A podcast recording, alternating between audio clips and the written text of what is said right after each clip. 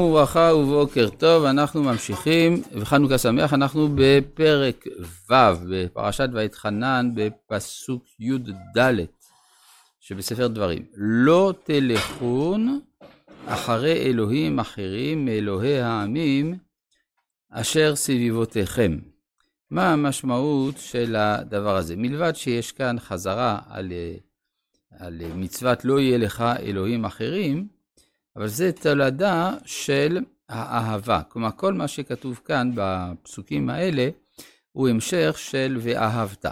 אם אתה אוהב, אז מתחייב כך וכך. אחד הדברים שמתו... שמש... שמתחייבים זה את השם אלוהיך תירא ואותו תעבוד ושמו תשבע. ממילא לא תלכון אחרי אלוהים אחרים באלוהי עמים אשר סביבותיכם. מה, ה... מה העניין? שלכאורה העמים אשר סביבותיכם, יש להם קרבה תרבותית אליכם. יש אה, לפעמים הבדל בין העמים הקרובים והעמים הרחוקים. אז כאן התורה מזהירה דווקא על הקרובים, שלכאורה גם הם, יש להם איזושהי צד של קרבה, ובכל זאת לא תלכו אחרי האלוהי העמים אשר סביבותיכם. מדוע? כי אלקנה השם אלוהיך בקרבך. מה זה אלקנה?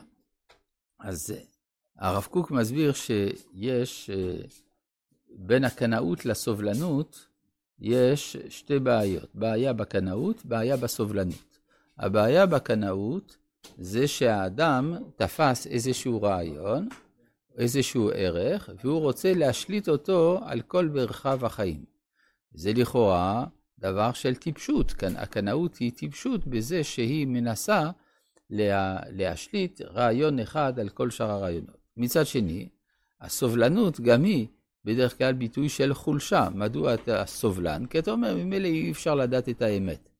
מה מונח מאחורי זה? אם הייתי יודע את האמת, כן הייתי משליט אותה. אומר הרב, אבל הקנאות באופן פנימי היא משהו אחר לגמרי. היא כוללת את הסובלנות. מדוע?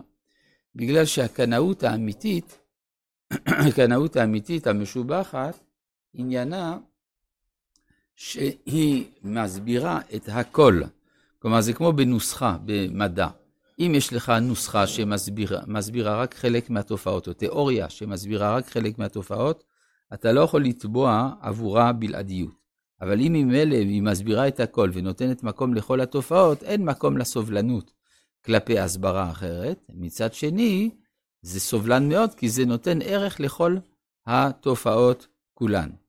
אז זאת אומרת שאלוהי העמים אשר סביבותיכם, הם תפיסות אלוהיות חלקיות. וזה מתאים לעמים אשר סביבותיכם, שהזמן הקצוב להם על פני ההיסטוריה הוא זמן קצר. לעומת זה, עם ישראל, שהוא עם נצחי, הוא גם ממילא צריך לכלול בהכרה האלוהית שלו את כל ההכרות כולן, ולכן הוא קנאי לאמת האחדותית, האמת המונותאיסטית, שאיננה משלימה עם חלקיות. זאת המשמעות של כי אל קנה השם אלוהיך בקרבך. פן יחרה אף השם אלוהיך בך, והשמידך מעל פני האדמה. טוב, פה נגד עבודה זרה זה העבירה החמורה ביותר מכל העבירות. ולכן גם הביטויים של חרון אף הם היותר קשים. כן, הרי יש לנו שלוש עבירות שעליהן ייהרג ואל יעבור, אחת מהן עבודה זרה, והיא חמורה מכולן. כן, אה, לא תנסו את השם אלוהיכם כאשר ניסיתם במסע. מה זה לנסות את השם?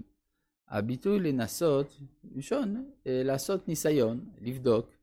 לבדוק, כן, בדיוק. הביטוי ניסוי, אה, העניין של ניסיון מופיע שש פעמים בתורה. אחד מהם זה והאלוהים ניסה את אברהם. השאלה היא מה המשמעות של הביטוי לנסות. אז אחד, המשמעות הרגילה שרגילים לומר למילה לנסות, זה מלשון ניסיון. כלומר, בוא נבדוק אותך. אבל יש גם, אבל מה זה תנסו את השם אלוהיכם, שתבדקו שהקדוש ברוך הוא נענה לכם, זה לא מתאים.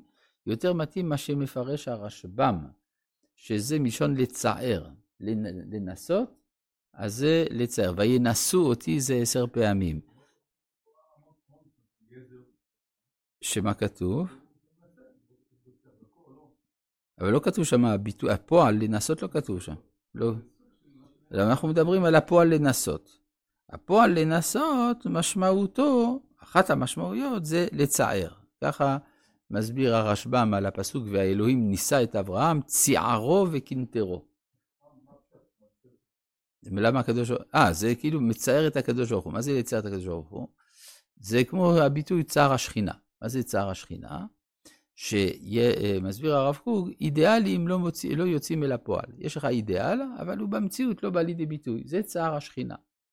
זה, זה צער קשה מאוד, זה עיקר הצער שיש בעולם, זה צערה של השכינה על העיכוב של הופעת האידיאלים. לא תנסו את השם אלוהיכם כאשר ניסיתם במסע. מה זה במסע? יש, יש, אה, יש מקום שנקרא מסע ומריבה, ויש מריבה. זה שני מקומות שונים, לפחות לפי כמעט כל המפרשים. בשני המקומות היה, עם ישראל רצה מים. בפעם האחת משה צווה להכות, בפעם השנייה משה צווה לדבר. בכל מקרה, בשני המקומות יש uh, ניסיון. במקרה הראשון כתוב uh, ששאלו, uh, היש השם בקרבנו עם עין, שזה ודאי צער כלפי מעלה. ובפעם השנייה, זה, הניסיון הוא כלפי משה, שרוצים שמשה, כלומר, כמשה שבדיוק אז ישב שבעה על אחותו, הוא אה, ייקח אחריות על מה שנעשה בזמן המשמרת שלו. בשני המקומות, או כלפי השם או כלפי המנהיג, זה, אה, יש כאן ציווי, לא תנסו את השם אלוהיכם כאשר ניסיתם במסע. בפעם השנייה? לא, בפעם הראשונה דווקא, לא, בפעם הראשונה הם נידונו שבא עמלק. כן, אמרו שיש השם בקרבנו עם עין, ואז בא עמלק. בפעם השנייה, אז כתוב שמי שנענש, שמה זה משה ואהרון. כן, שהם היו צריכים אה, לא להיכנס לארץ בגלל זה.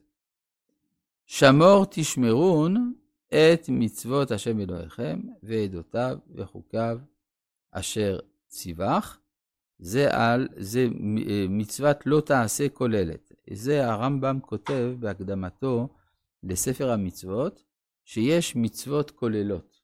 מה זה מצווה כוללת? למשל פה, שמור תשמרון את מצוות השם אלוהיכם.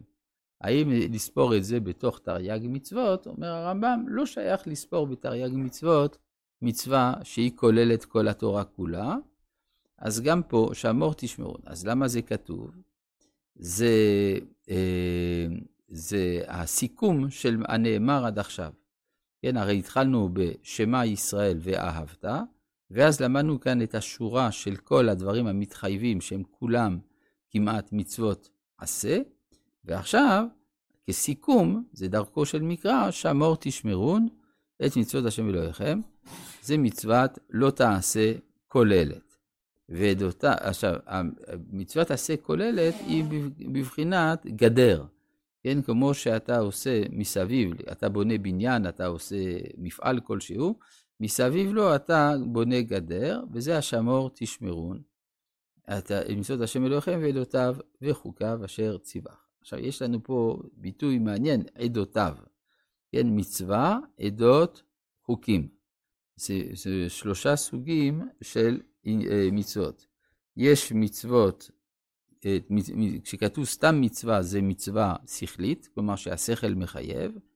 עדות זה מצוות שבאות להעיד על משהו, והחוקים זה המצוות שטעמיהם איננו גלוי.